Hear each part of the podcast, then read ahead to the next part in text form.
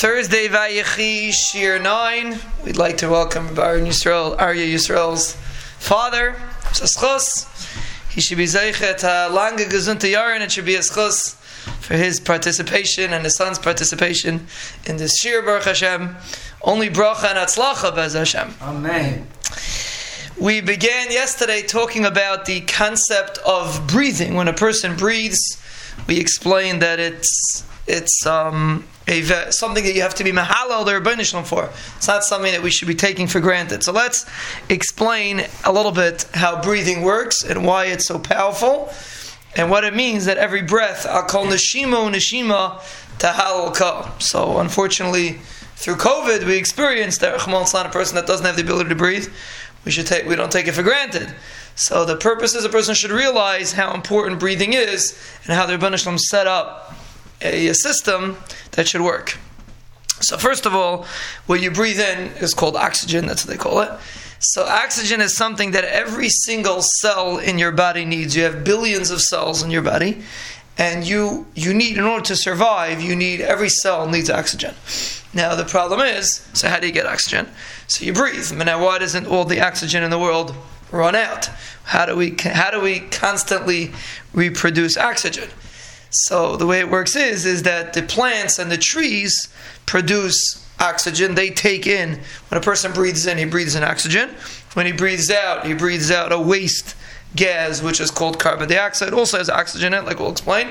But when a person, so basically the trees are being mashlim us. The fact that mushroom created plants is in order to enable us to be able to breathe, and that's how we have enough oxygen to survive. Is that the trees produce uh, the oxygen that we need, and the trees, interesting, take in what we produce. So basically, the Buddhism created a system that, that works together. That we, we breathe out carbon dioxide, which the trees need, and the trees breathes out oxygen, gives out oxygen that we need. And really, if you think about it, the Buddhism didn't have to do it like that, but he made it complicated on purpose. That means like we explained, a person because breath is breathing is the most important thing that a person needs. So that means breathing is the source that a, where a person should start to recognize Hakadosh Baruch Hu. The reason why the Banashim created a person with this need is for a person to realize that he needs to come on to Hashem. It can't, doesn't come naturally. So Banashim created a whole complicated system. Uh, Hashem could make it very pashut. You don't need to breathe. You know, everything could be very clear cut. But Hakadosh Baruch Hu did it on purpose in order to teach us that He's there, and we have to come on to Him, and we should extrapolate from that to other areas.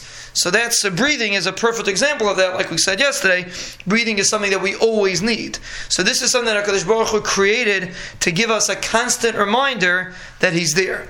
And therefore, like he created a system with the trees, with, with us, in order that it should be able to realize that it, it doesn't just work on its own. It's not autopilot.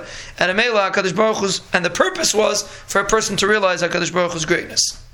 So apparently, a person, uh, approximately a person takes about twenty to thirty thousand breaths a day, depending how hard he works, depending on how hard his boss makes him work. If he's sitting in front of a computer or he's working hard, but that's how much. That's how many. Uh, uh, breaths a person takes in a day. Uh, they say around 4,000 gallons of uh, oxygen a person takes in, and gallons, whatever the number that they use is.